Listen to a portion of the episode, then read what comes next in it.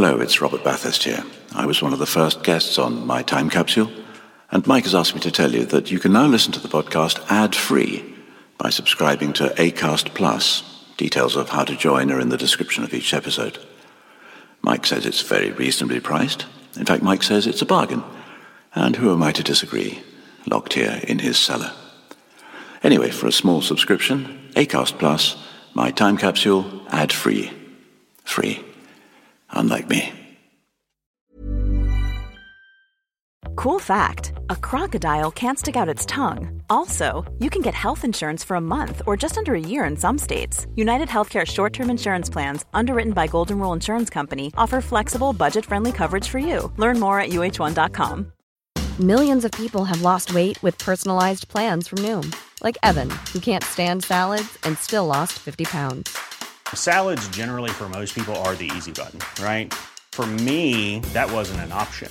I never really was a salad guy. That's just not who I am. But Noom worked for me. Get your personalized plan today at Noom.com. Real Noom user compensated to provide their story. In four weeks, the typical Noom user can expect to lose one to two pounds per week. Individual results may vary.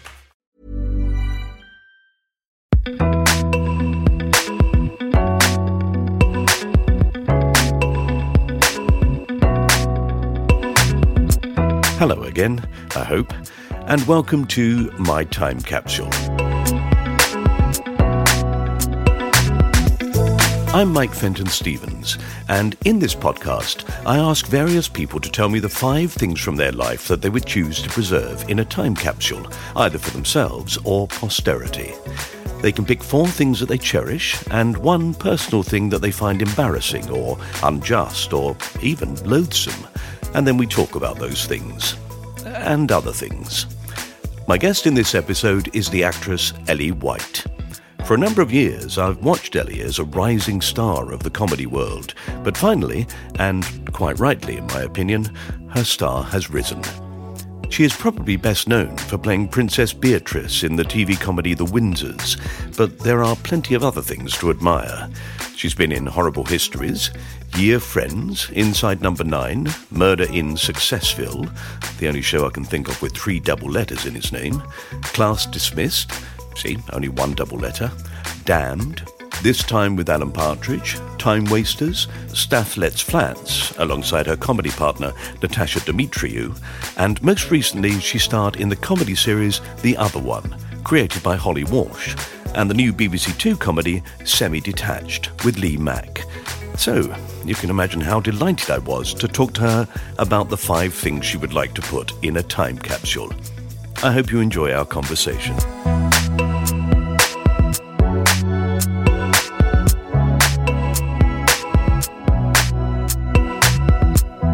I turned 31 Yeah. last week.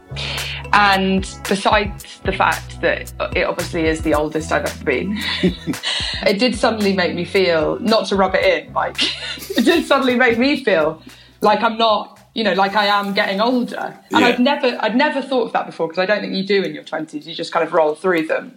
And then when you're in your 30s and you kind of see your friends having children or getting married, and not that I'm like, I'm old, uh, I'm past it, but I suddenly was like, okay, I'm not actually a child anymore. I am sort of someone who has some sort of responsibility in the world, and I'm not. I'm definitely not Gen Z, which are very different from millennials. Very, very different. Yeah, very different. And also when you start to look at your life and see it as a percentage or a hmm. fraction.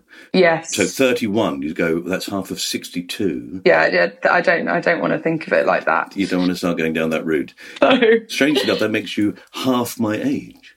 that's quite exciting. Is it? Well, I don't know. Like, was was 31 to 62 quite good years for you? Great. Fantastic. But really quick, Ellie. I feel like life is getting, I feel as I get older, I feel more comfortable with myself. Uh, you know, a greater sense of self as you get older, which makes you in turn feel a bit more relaxed and able to enjoy the world a bit more. Yeah. So I do think that there is some grace in getting older, Yeah. even though it's not very trendy. I think I probably felt sort of at my height, as it Yeah. were, at 40. Oh, great. Yeah. Oh, well, I've got nine years. before you decline. Although I think sadly, like um, women and men in society are still viewed slightly differently. And I think there's something about like being in your 30s as a woman that even though I don't really feel any sort of pressure to, we're, we're getting quite sort of deep quite quickly here. Oh, well. oh well. I don't personally feel any sort of pressure to have children, but I do think there is that kind of thing, that sort of shadow hanging over you that's like, Yeah. so when will Yeah. you have your first child, if any? And I'm like, well, what if I want 75 dogs? How's that? No, I completely agree. It's um, it's very strange, isn't it? That pressure on women, particularly actresses. You know, Yeah. being an actress and thinking, well, I've hit thirty-one, and Mm. you know, so I need to be established now. Well, you are. That's a good thing. I think you are established, and also the great thing is that the sort of roles you play and the sort of characters you play, Mm. that's a lifetime career. Yeah. Look at Siobhan. Siobhan Finneran, isn't it? Who you're doing Yeah. uh, the other one with? Yes. And you look at her career, and you look at the variety of roles Yeah, that yeah. she plays, and she plays extremely glamorous and beautiful women, Yes. and then incredibly dowdy and sad. You know. Yeah. I think for me, that kind of career is absolutely, um, like, I idolize it Hmm. because I think it's not a kind of, it's, it's so, oh God. You know when you become completely brain dead when you're Yeah. halfway through a sentence? No, but I've just witnessed it. I started. I was thinking about Siobhan, and then I was just picturing her face and her body in my head, and all of all of my words left my mouth. But maybe that's a good way to describe her. no, she she just. It's not a showy career, but it's so established and Yeah. so incredible and so varied, like you said. And well, she's a phenomenal actress. Yeah. Um, so versatile, like a chameleon, and very like humble and self-deprecating and kind of amazing Yeah. at the same time. Um, but yeah, I just think that sort of path is one I really would love to do myself if I can. I do love doing it. I, I, when I first started, I was very um, unconfident and kind of worried about going into this career and being like, there's just no chance I'm going to succeed.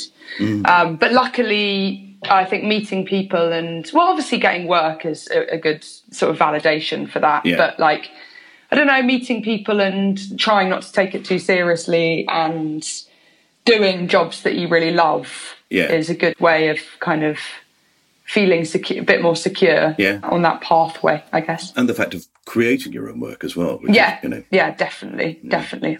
Some of the parts I've done have been like real gifts, Hmm. you know, like Beatrice and actually Kathy and the other one, and and like and Jamie's Stath Lets Flats, Katia. They're so fun. Yeah. I mean, they they are real gifts. Yeah. But I think I do want to be able to be someone who writes and creates and kind of does that at the same time. Yeah. So And why not the rest? Why not produce?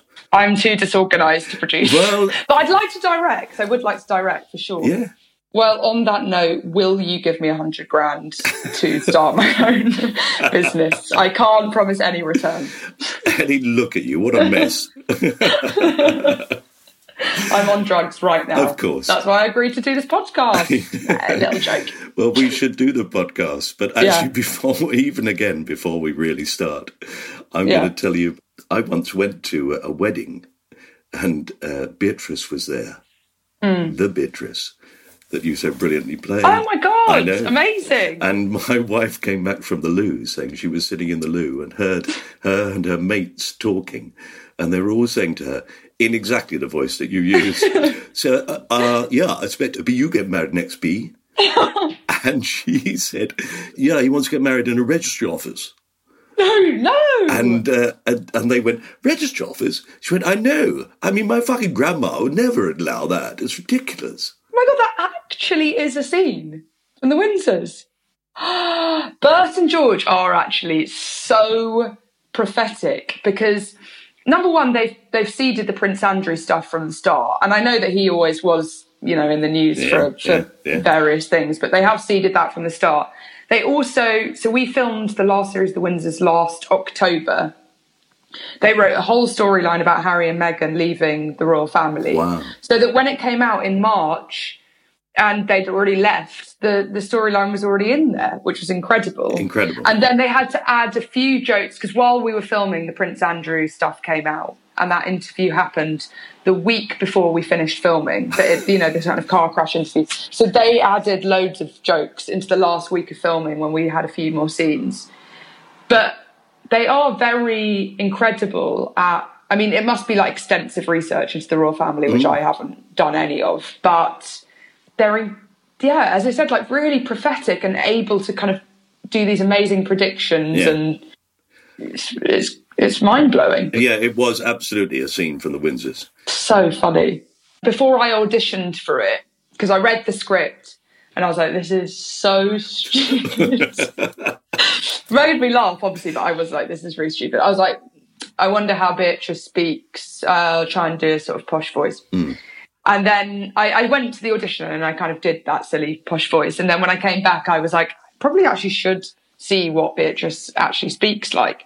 And I found this video of her on YouTube where she's talking about her job to Andrew Marr. Mm. And her job for six months of the year was to decorate her grandma, the Queen's Wendy house in the back garden. Oh, she must be exhausted, poor darling. and she was going around going, and these tiny little plates that I've gathered. It was so funny. And I was like, I don't think I have anything to worry about. No, no. they have no idea. No. It's the idea that they then allow themselves to be filmed being those people and don't realise how out of touch they are, yeah. how disconnected they are. And Fergie, I mean, Katy Wix plays her so hilariously in the Windsors, but there is this sense when you see her of definitely like, we're still relevant, we're still relevant, we're still here, mm. we're still part of the royal family. It's like the best thing you can do is not be part of the royal family, I think. No, don't do it. Surely the best thing you can do. Get a life. Not done amazing favours for Prince Andrew. Well, and serves him right. You know, I'm not a royalist. No. No.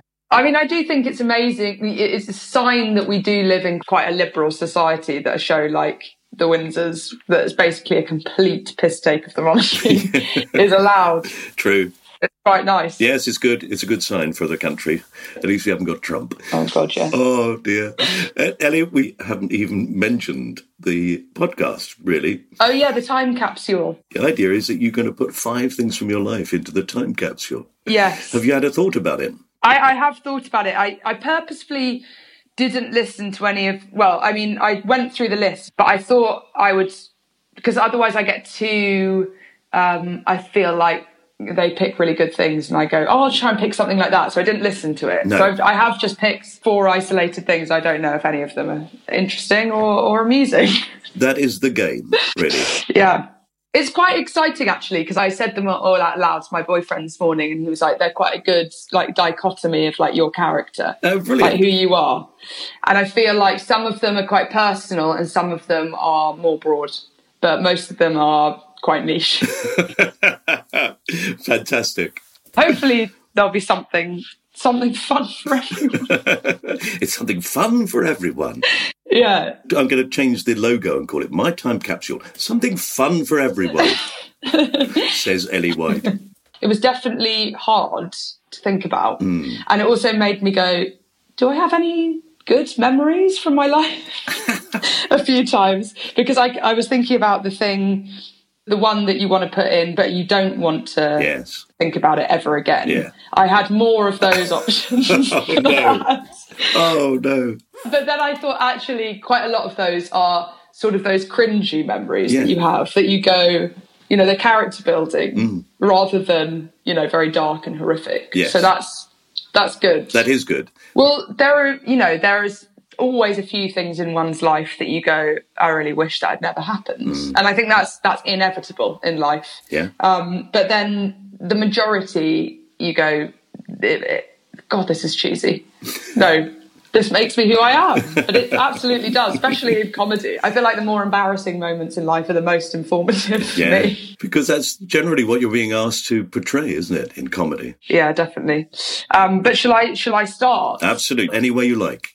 Okay, well, my first one, this is quite sort of definitely why you would do a podcast with someone younger. But my first thing that I want to put in my time capsule is the website YouTube. For me personally, it is like the ultimate kind of democratic. It's it's almost like a, a book about modern life, essentially, because anyone can put anything on there. Hmm. And there is there's millions and millions of videos. I mean, I don't know why I'm describing the the what YouTube is. Everyone knows, but some things that you find on there are so exceptionally weird and amazing, and you would never ever see them otherwise. No. And I think it has opened, certainly opened my eyes to some seriously worrying and funny and amazing like content Yeah. that I I feel really like informed by, and I know that like an older generation would be like, "What? Read a book, go outside." But I, I mean, I spend so many hours scrolling through YouTube, finding weird stuff, finding funny stuff, finding informative things, finding educational videos, finding. It's like a kind of library mm. for me of like the most amazing stuff. My son, whenever I say, I don't know how this works, Yeah. he says, Google it, it'll be on YouTube. Honestly, you can. So in lockdown, I started to do some embroidery, um, like my granny did, and um, had no idea how to do it. YouTube told me immediately. YouTube told me every sort of complex stitch, everything, every single thing is on there, and not only one video, but like thousands of videos Yeah. that people have put on YouTube of like a strange little Eastern European girl being like, and then you put the needle through and pull it through, and then pull it back and pull it down, and everyone has their own platform to tell their story and do their thing and do flower arranging or like there's this incredible phenomenon on YouTube called ASMR. Have you heard of that? No, what is it? Okay, I'm going to do a demonstration. I'm going to do a demonstration. okay. It's where you speak very, very softly into a microphone, and people find it hypnotic. I think some people find it arousing. Right. Um, most people find it kind of relaxing and hypnotic, and it's kind of like this. It's like, Okay, so I'm going to um, get this um, knife and I'm going to cut the cake and I'm going to put the cake slice on this plate and I'm going to it's like that. well, I'm very turned on. oh, thank you, thank you. That was that was my goal. But it's got some of the videos on there have millions of views, millions. Wow. And you just think, I mean, I mean, I'm one of them. I'm one of the people that watches this stuff, so I can't shout at anyone else for it. But it is so weird. There's also another phenomenon on there called mukbang, which I think started in South Korea or China. And it's quite disgusting, really, but it's fascinating. It's where people eat vast quantities of food by themselves on YouTube whilst talking. So they'll have like a plate of like noodles so high and they'll just eat them and talk to the, and it's supposed to be about so that if you're say eating alone at night, Yeah. you can put on a mukbang video and you'll have company. And have a disgusting guest.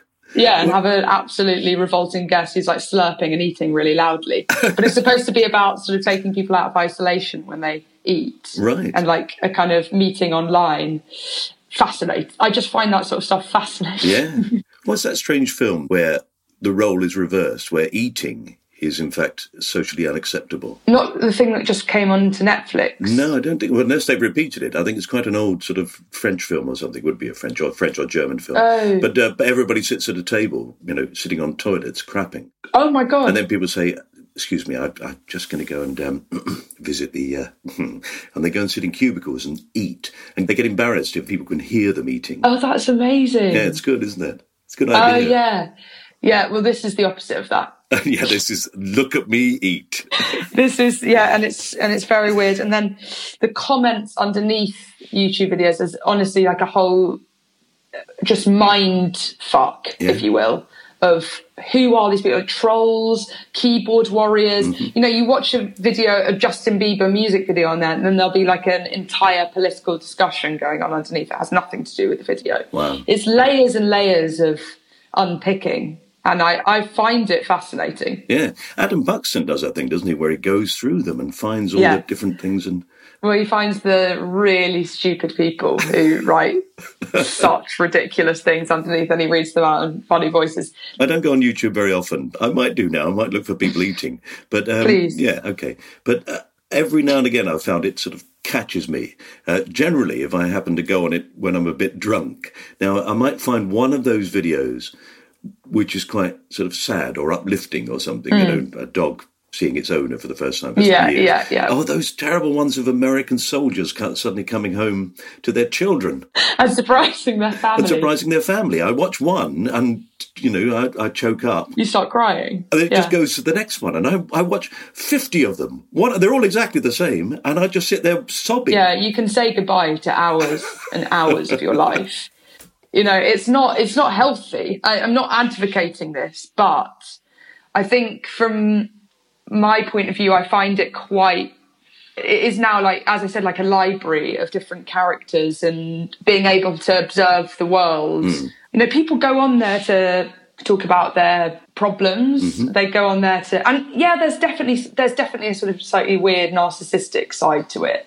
But I find those characters interesting too and funny and insightful into what I'm writing and you know people that you would never usually interact not that I'm interacting with them but I'm seeing them in a way that I wouldn't have had that access to No. if I didn't have YouTube YouTube has changed my life Do you follow any of those uh, YouTube phenomenon people who who actually uh, just show you their life all day long? Everything, everything is put on there. I, I, it's so weird. It is. So, I watched one recently of a girl sort of put in the Princess Beatrice world. I mean, she was just a posh girl, I think, maybe from Made in Chelsea. And she had her camera on, you know, a selfie stick, and she's like, "Hey, hey, hi. Um, so this is my front porch. Um, this is my door, and I come in here every single day. I use the door. um, I come into the hallway. I've got this. Um, you know, this is where I take my shoes off, and I put my shoes. This is my closet of shoes, and she's got like fifteen pairs of shoes. And it's like, why are you doing this? If not to just show off about your nice Yeah. house, it's unbelievable why do they watch it?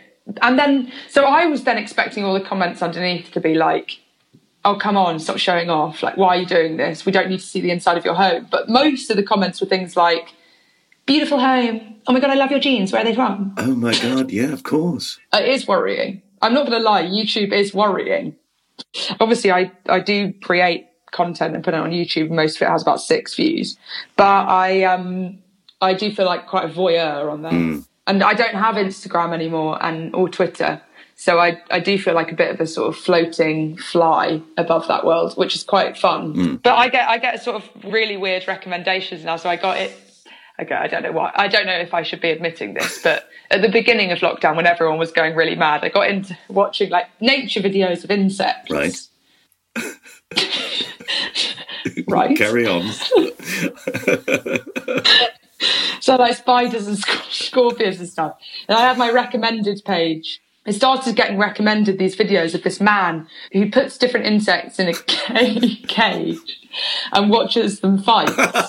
so I got recommended like leech versus scorpion, who will win?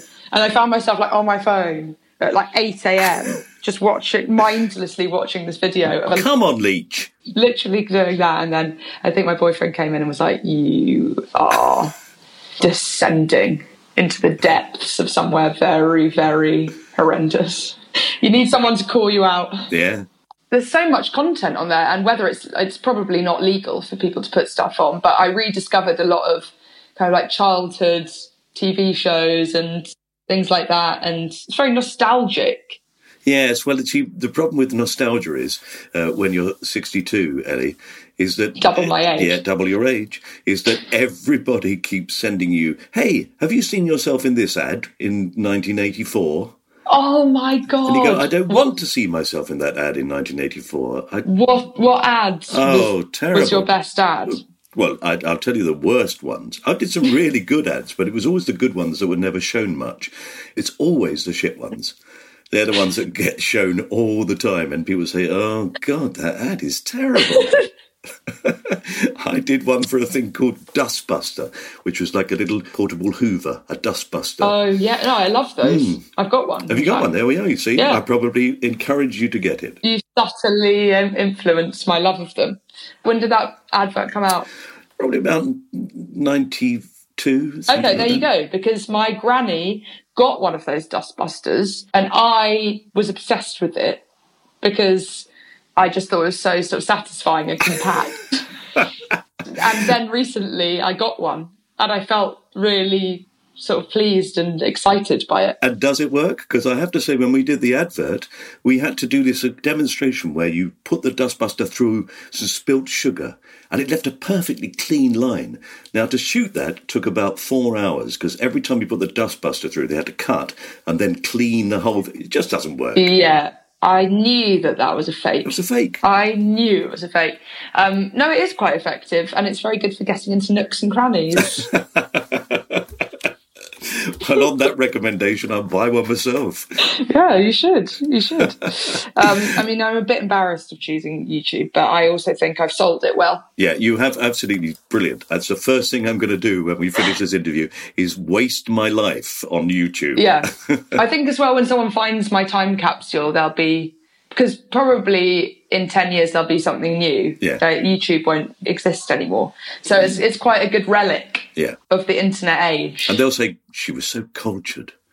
Look at that. Oh, scorpions against slugs. How interesting. The Scorpion won, by the way. of course. as you would imagine. But the, the Leech put up a good fight, which I was surprised by. All right, we're going to put YouTube into Yes. your time capsule. Yeah. That's item number one. What's number two? We're going to take a short break here for some adverts. We'll be back in a moment. A lot can happen in three years, like a chatbot may be your new best friend. But what won't change? Needing health insurance. United Healthcare TriTerm Medical Plans, underwritten by Golden Rule Insurance Company, offer flexible, budget friendly coverage that lasts nearly three years in some states. Learn more at uh1.com. Many of us have those stubborn pounds that seem impossible to lose, no matter how good we eat or how hard we work out. My solution is PlushCare. PlushCare is a leading telehealth provider with doctors who are there for you day and night to partner with you in your weight loss journey. They can prescribe FDA-approved weight loss medications like Wegovy and Zepbound for those who qualify. Plus, they accept most insurance plans. To get started, visit plushcare.com slash weight loss. That's plushcare.com slash weight loss. Quality sleep is essential. That's why the Sleep Number Smart Bed is designed for your ever evolving sleep needs. Need a bed that's firmer or softer on either side? Helps you sleep at a comfortable temperature? Sleep Number Smart Beds let you individualize your comfort so you sleep better together. JD Power ranks Sleep Number number 1 in customer satisfaction with mattresses purchased in-store. And now, save 50% on the Sleep Number limited edition Smart Bed for a limited time. For JD Power 2023 award information, visit jdpower.com/awards. Only at a Sleep Number store or sleepnumber.com. Welcome back. Okay, let's find out what else Ellie White would like to put in her time capsule. Number two is more specific to me, and it is a place in Oxford, which is where I grew up, and it's Port Meadow. Yeah, it's lovely. I know it. Do you know it? Mm. Where do you live? I, well, I went to college in Oxford, so I know that. oh, bloody hell. No, I weren't posh girl. I went posh girl. No, I went to the Poly. Oh, nice, nice, Brookes. Yeah. I saw loads of music gigs at Brookes when I was mm. growing up. They had a, and then I I worked at the Oxford University Brookes club night. When I left school, ah. I was the barmaid at their club night, which was apparently coined by FHM as being the easiest place to get laid in Britain. Not for me. Um, it- well, not for me either, but I was working very hard at the bar. Of course, so- of course, dedicated. Yes. Um, but no, Port Meadow is probably a, a quite a posh thing to put into your um, time capsule. It is beautiful, though, isn't it? It's really beautiful. It is, for anyone that doesn't know, why would you know? It's common land in Oxford. Uh, well, just out, not even just outside, almost central Oxford. Yeah. And it's beautiful uh, meadow with the River Thames running through it. Lots of boats, lots of people living on boats. Um, it's probably how big would you say it was? Well, you could walk for miles down the paths, can't you? Yeah, it's big anyway. It is big, and it's got it's a big floodplain as well. And actually, when I was younger, it did used to freeze over every uh, winter, and we used to run across the ice, which was very fun. But I spent a lot of time swimming in the river when I was a teenager. We used to go after school every summer. We used to go after school and jump in, mm. and it was just it like it it was so sort of bucolic and idyllic, mm. and it made me feel very lucky to grow up there and to have that space and to have that place, which was really, really, really beautiful and fun and kind of freeing. Yeah. And uh, when I look back at it, it it it was a really like lovely time mm. in my life. Um, this would have to be Port Meadow in which year? Because I think Port Meadow has changed somewhat. Sadly. Oh, do you? Yes. I haven't been there for ages. No. So. Well, strangely enough, I did a play a couple of years ago in Oxford oh, really? about people who'd campaigned for different things, things that they felt strongly about, and we all sat there oh, and, right. and, we we said their words. And one of the characters had been campaigning to try and keep all the pathways clear and to stop them. Mm. They were starting to build sort of water defences and then build really posh houses and stuff in. oh yeah, no, no, no, no, not for that. No? Not for that. They're actually student accommodation, but they were built all the way along the edge of the railway line, which backs onto Port Meadow. Mm. And then sadly, they're so tall that you now can't see back into Oxford from Port Meadow. So they have actually blocked off a really lovely view. Mm. I mean, obviously, students need accommodation, but I I do I did think it was really protected, yes. so they couldn't build on it. Apparently not. I mean, the reason it's not been built on is because it's a floodplain. But as soon as they, yeah, you know, and they they did a lot of things like they built these posh houses and then tried to move all the people who live on the boats. Yeah. Oh, yeah. They shut down the the boatyard, they Jericho boatyard, yeah. um, which was a big. There was a big petition, and actually, Philip Pullman was a part, big part of that because yeah. he. That's where his you know his whole trilogy was basically based and set. Mm. You know, based on that whole boatyard, and that doesn't exist anymore. No.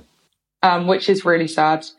Yeah, that whole area has been really gentrified it's definitely, I imagine, not the same as it was years ago, but it's still very, very beautiful. Yes, it is. There are still lots of parts of it that are gorgeous. Yeah. And as you walk, you walk right down towards the end, past all the buildings. Mm. There's that sort of um, weir, isn't there? Yeah. Yeah. Is that where you used to swim? Yeah, yeah, yeah.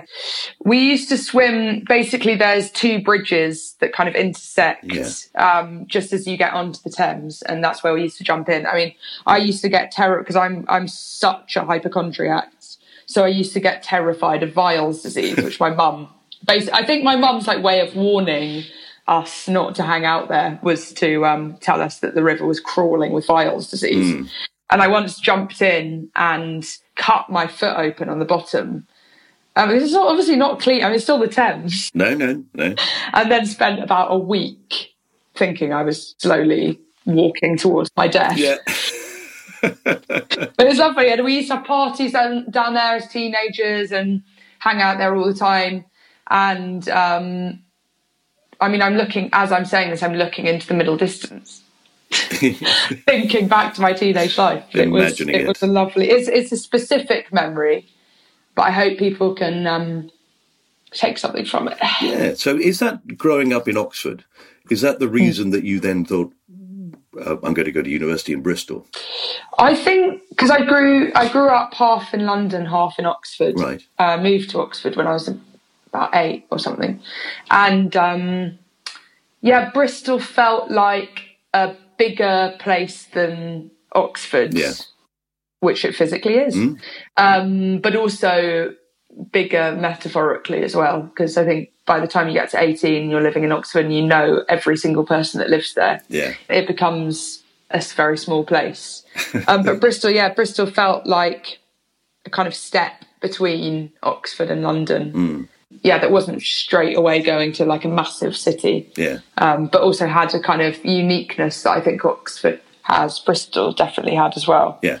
If I had to choose a, a city to live in, uh, at all, and I don't live in a city, but if I had to choose a city, it would always be Bristol. I love Bristol. I, I loved it. I absolutely loved it. And I think, I, yeah, I'd, I'd love to move back there. It's so great. Very relaxed, very interesting. Well, they've they've toppled now the statue of Edward Colston, thank God. Well done them. But um, that part of it is is strange, and actually, you, you we did engage with that quite a lot when we were when we were students, and there was always petitions to like knock down that that statue. Um, ignored.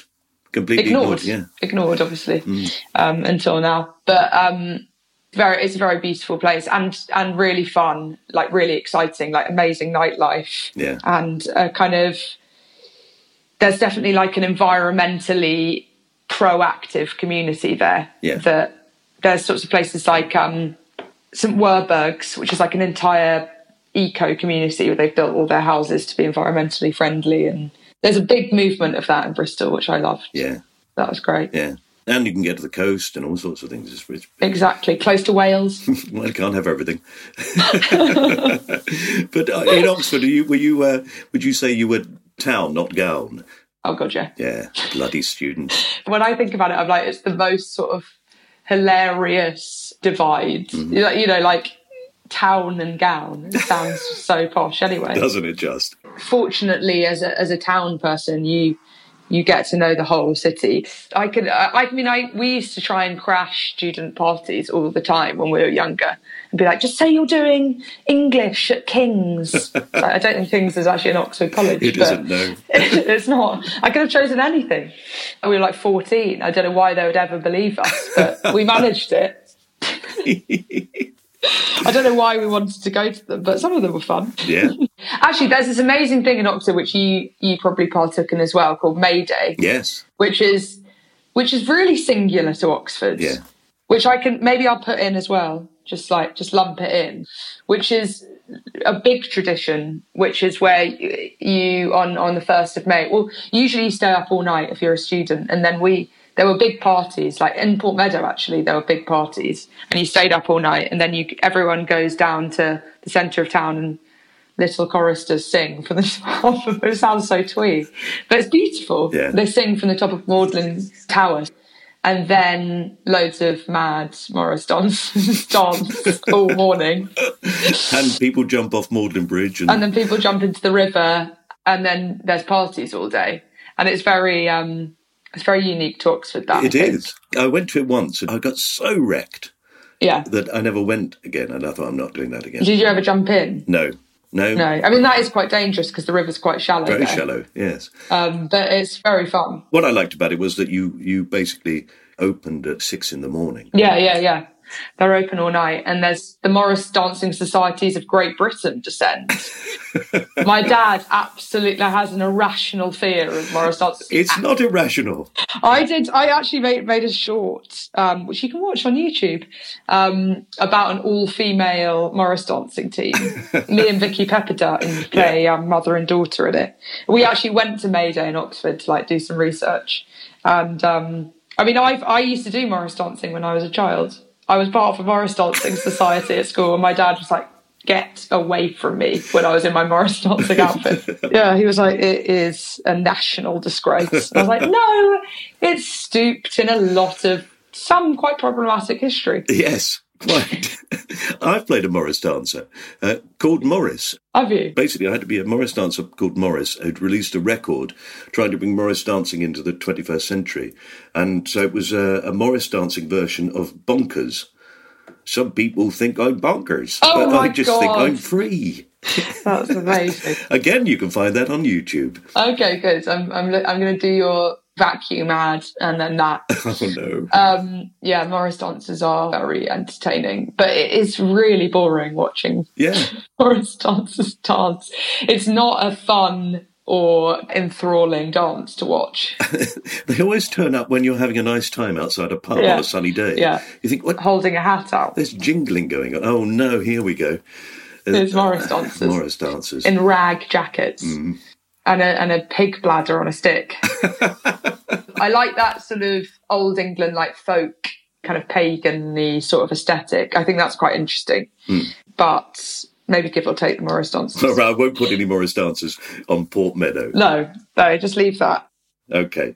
So we're going to put Port Meadow into the time capsule for you. That's lovely. You can wander down there whilst watching YouTube on your phone. Yes. Marvellous. So where are you going next? Well, I thought this is quite vague, but it's more like my female comedy heroes. Mm-hmm. Fair enough. It's sort of, well, it will become someone maybe more specific later on down the conversation, but um, at the moment it's like a more broad conversation about people that have inspired me.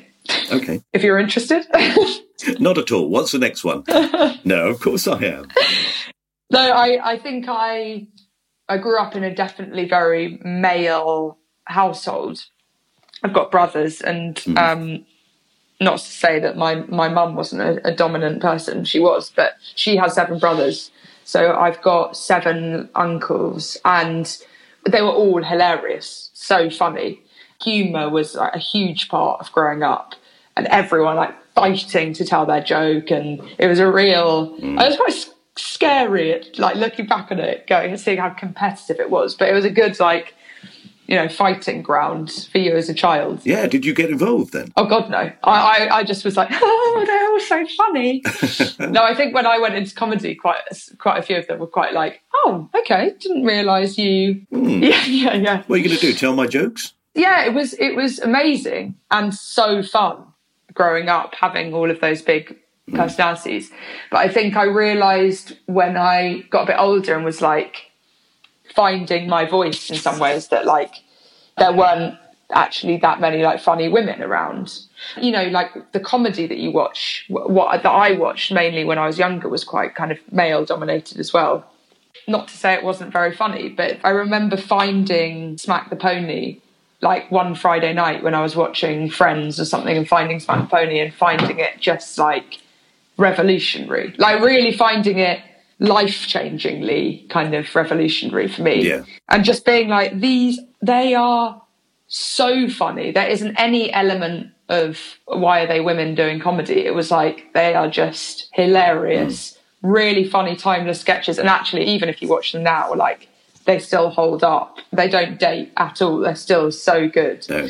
And it was really the first time that a show yeah. was completely fronted by women, apart from French and Saunders, of course. But they were always held up as the we do do women's comedy. Women are in comedy. Look at French and Saunders. Weirdly, I didn't watch that much of them when I was younger, but since obviously, like they're incredible, mm. stalwarts, and so funny.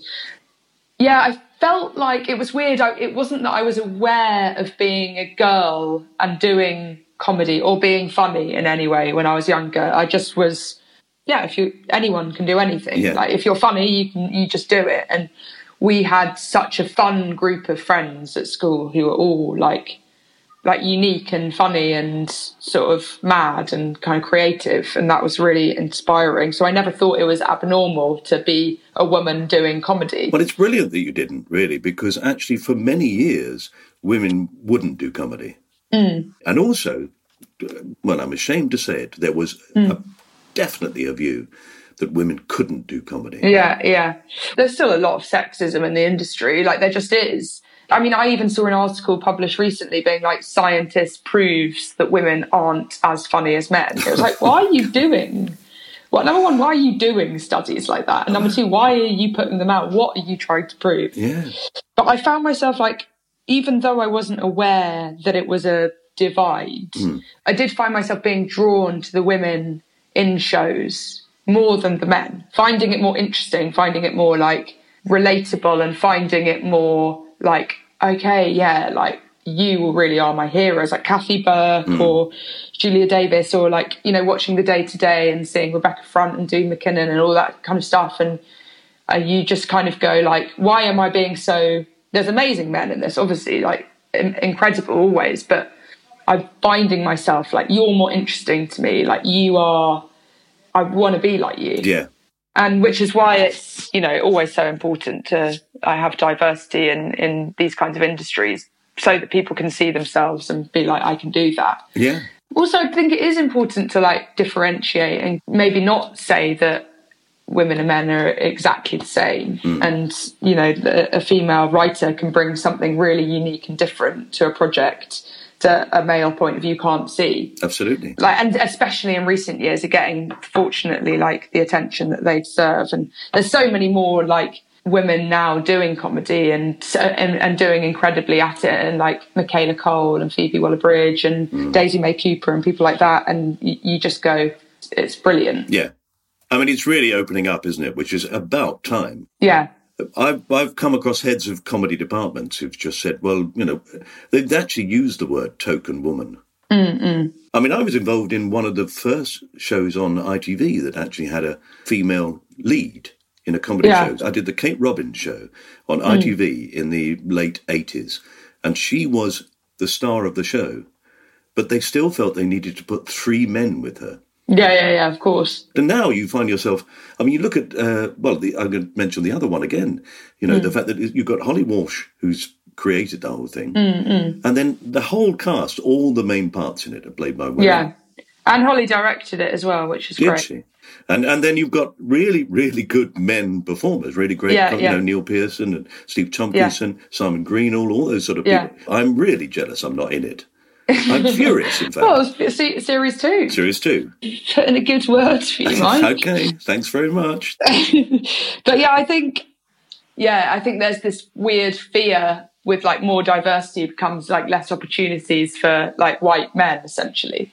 But it's like, no, no, it's just about making sure that everyone is there for their talent and like getting seen. And you're not going like, there's a token woman, like there's a token black person. Like these are people who deserve to be here because they're brilliant Absolutely. and they've been overlooked before. And I think that's really important. But going back to like what I'm putting in my capsule.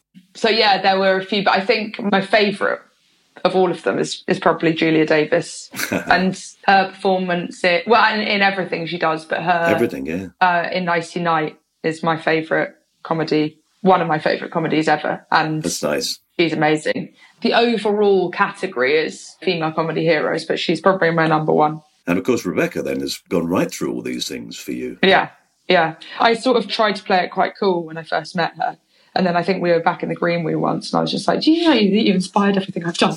and she was quite like lovely, and obviously Oh, well, she she's the loveliest woman in the whole world. She's oh gosh, I do thank you. That's very kind, and you're brilliant too. And I was like, "Oh, you are," and then it just became a bit disgusting, Yeah. sycophantic. Mm. Have you worked with Julia? I've never worked with her, but we have become friends. I hope that she would call me a friend. Maybe I've become. She's become my friend. Yeah, yeah. Or, or she Um, called. Oh, oh, I know. You're the person she refers to as the stalker. Yeah, yeah, exactly, exactly. It is friends if you camp outside their house Of course night. it is. Of course it is. It's friends when someone has a restraining order. um, no, we we are friends, and she's she's yeah, she's amazing. But we've never worked together. And I have worked with her, and, and it was enormous fun. Yeah. Did you die with laughter in every scene?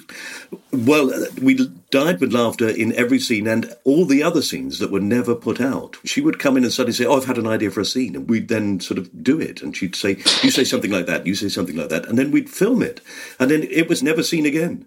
The very last episode of 99, the first series, where I die, right, poisoned, um, was we filmed that about four months after we'd finished filming. Because Oh my god, when she started to edit everything together, she went, I, I, forgot, I forgot to Oh. write a, an end. Oh my god! Yeah, I, I, yeah, that sort of brain is so it's such an exciting thing to be working with. I think. Yeah, it was it was glorious, really Yeah. glorious. And she is, yeah, you're right. She is absolutely one of. The, she's completely unique, isn't she? That's the hmm. thing that's amazing about her. I mean, Mm. Yeah. I mean, everybody's unique, but she is unique in the sense that there's never been a, a comedian like her. I don't think. No, no. Yeah, I think she's she's wonderful. She's wonderful. I could think about her for days, and that's what's got me into so much trouble. Well, just sit here and think about her then. That's lovely. Just a moment of silence for Julia Yeah. Davis. yeah, yeah, yeah. Um, so yeah, she's my she's my pinnacle. Yeah. I'm going to put the concept of uh, inspiring women in comedy into the, the time capsule. Then, you know, when you're there, you might suddenly find some that you didn't know about. That's true. You know? That's very true. Okay. Um, my next one is the London Dungeon. really? well, by London Bridge. It's actually moved location now. Has like, it? Oh, um, sorry. It's on South Bank now. Okay. Um, but I, I went as a child and was honestly scared to my skin. I mean, really, really, I left with so much fear, mainly about Jack the Ripper, because there's a big Jack the Ripper section in there. Um, but I went, I decided that I would go on my 30th birthday this year Yeah. because I was like, I'm going to have like a fun day. And that seems to me like something that's quite fun. And it was honestly, I mean, it, it was so enjoyable. It's so shit. it's so shit and so funny and kind of crap Yep. but in a in a really fun way. So it's ridiculously expensive. It's like twenty five quid or something, and you're in a group with about sort of forty five like Eastern Europeans on a school trip who are all fourteen and absolutely terrified and all on their mobile phones filming each other, which kind of takes away from the from, from the fear of it. And then there are all of these actors I know. that do little parts. Some of them are good. Yeah. Some of them are good. Yeah. Most of them don't give a shit and are so angry that they're there. Like Mm. there was this girl who was showing it. So the first bit, you get into a little boat. And you're all called traitors. You're basically prisoners. That's the concept of going through all this thing. She's literally going, traitors, get in the boat. Traitors, put your arms inside the boat. Traitors. Like she is, she was the most, she phoned it in so much. And then there are other people who are doing the performance of their lives in there. I mean, like an Oscar worthy performance is acting their heart out, going so over the top. Um. It was just so entertaining. And then we got to the end and we went into the sort of gift shop area and the guy was like, would you like to purchase a bucket of mead or something like that? And I was like, it's actually my 30th birthday. And he was like, like his eyes sort of widened and he was like to my boyfriend, like, oh, you've really, you've really chosen really, really badly. um, but it's a really entertaining place and I would highly recommend it to anyone visiting London and, and to any and, and to any local Londoners. It's a such an entertaining day out Brilliant. if you're kind of up for uh, like ironic laugh and you have 25 pounds to spare i mean it is quite steep but it is very entertaining and still quite scary some bits Right.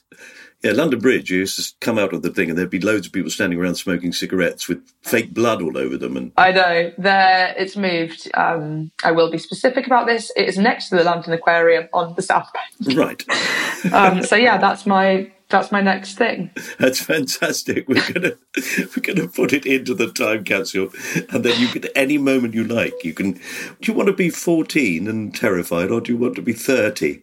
I want to be 30, I think. Uh, it was 30. more enjoyable. Yeah. It was more enjoyable.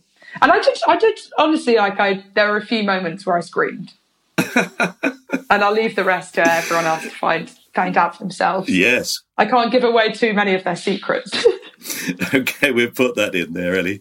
Uh, so we've got the last one. but this is the one that I want to forget. Yeah. I wanted to put a outfit that I used to wear a lot when I was about 14 in there, which was a very, very long kilt and court shoes and a crop top.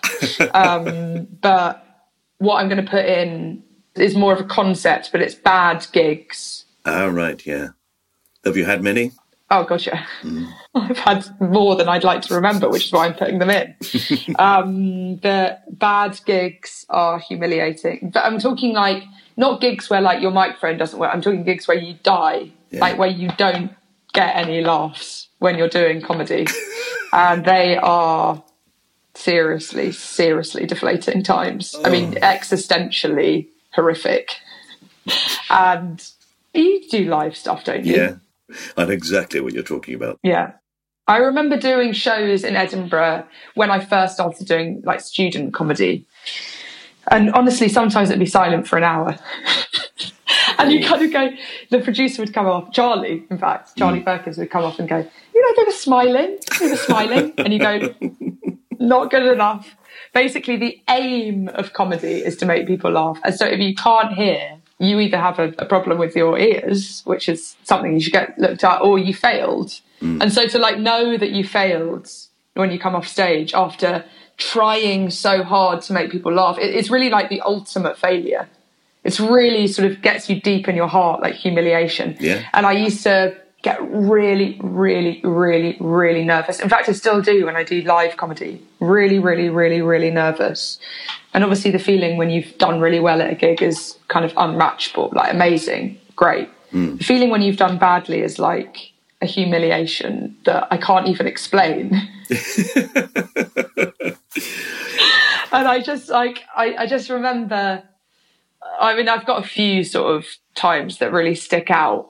One was um actually this isn't an example this is just a kind of sad story more than a humiliating story but Yeah. I was doing my first Edinburgh show in which I did half an hour of different characters with another guy who was doing half an hour of different characters. And I mean, we used to get maximum six people in every day. Hmm. And a lot of the time, they would just be people who were like sheltering from the rain and like didn't give a shit.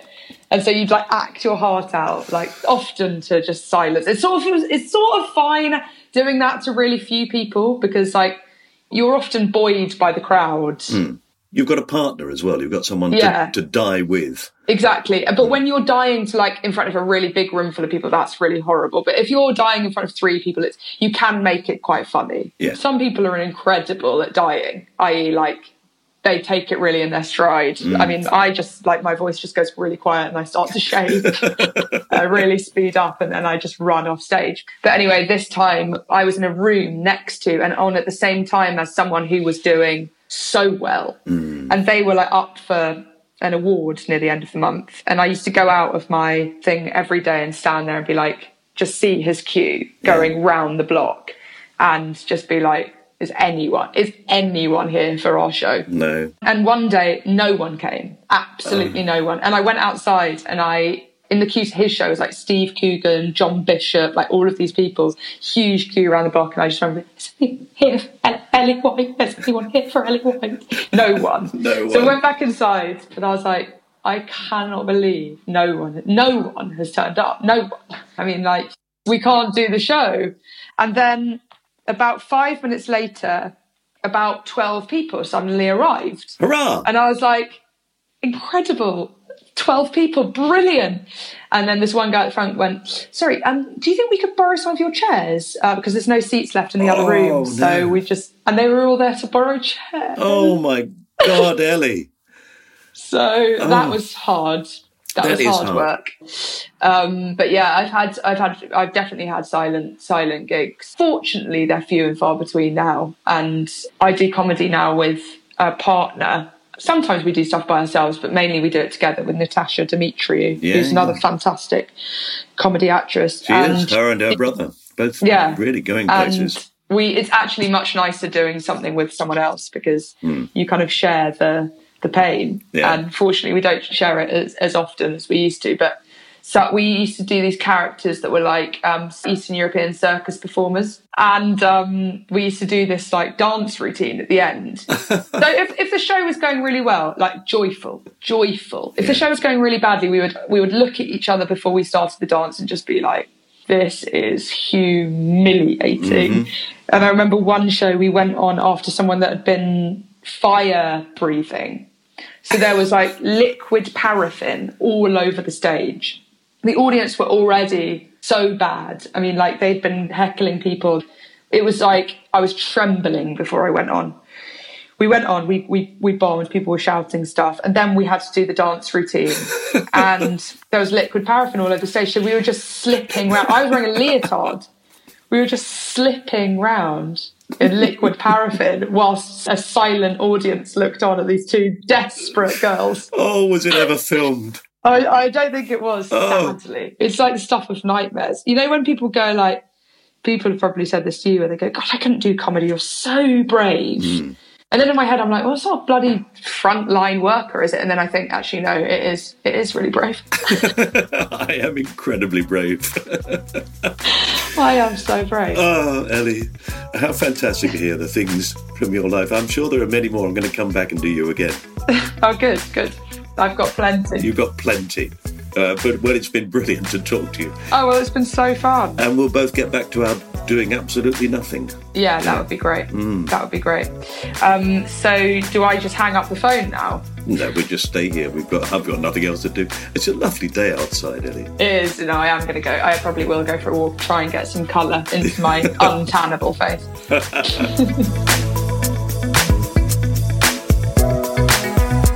You have been listening to My Time Capsule with me, Mike Fenton Stevens, and my guest, Ellie White. In fact, the fact that you're listening to the bit at the end suggests you may have enjoyed it enough to subscribe to this podcast. Luckily, you can do that. Yay! Haha! Anyway, you can subscribe on Acast, Spotify, or Apple Podcasts, or wherever you get your podcasts. And if you have the time, please do rate us and leave a review. You can follow us if you fancy on Twitter, Instagram, and Facebook. Just search My Time Capsule at MyTCPod or Fenton Stevens. This podcast was produced by John Fenton Stevens. It was a cast off production. The music is by Pass the Peas Music, and, well, no, I say it myself, it's damn fine music. Let's have a listen.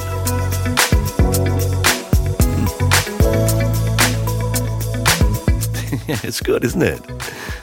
Thanks for listening. Bye.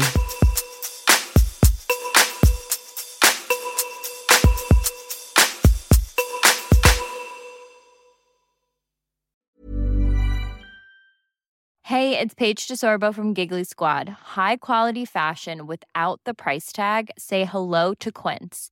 I'm snagging high-end essentials like cozy cashmere sweaters, sleek leather jackets, fine jewelry, and so much more. With Quince being 50 to 80% less than similar brands. And they partner with factories that prioritize safe, ethical, and responsible manufacturing. I love that. Luxury quality within reach. Go to quince.com slash style to get free shipping and 365 day returns on your next order.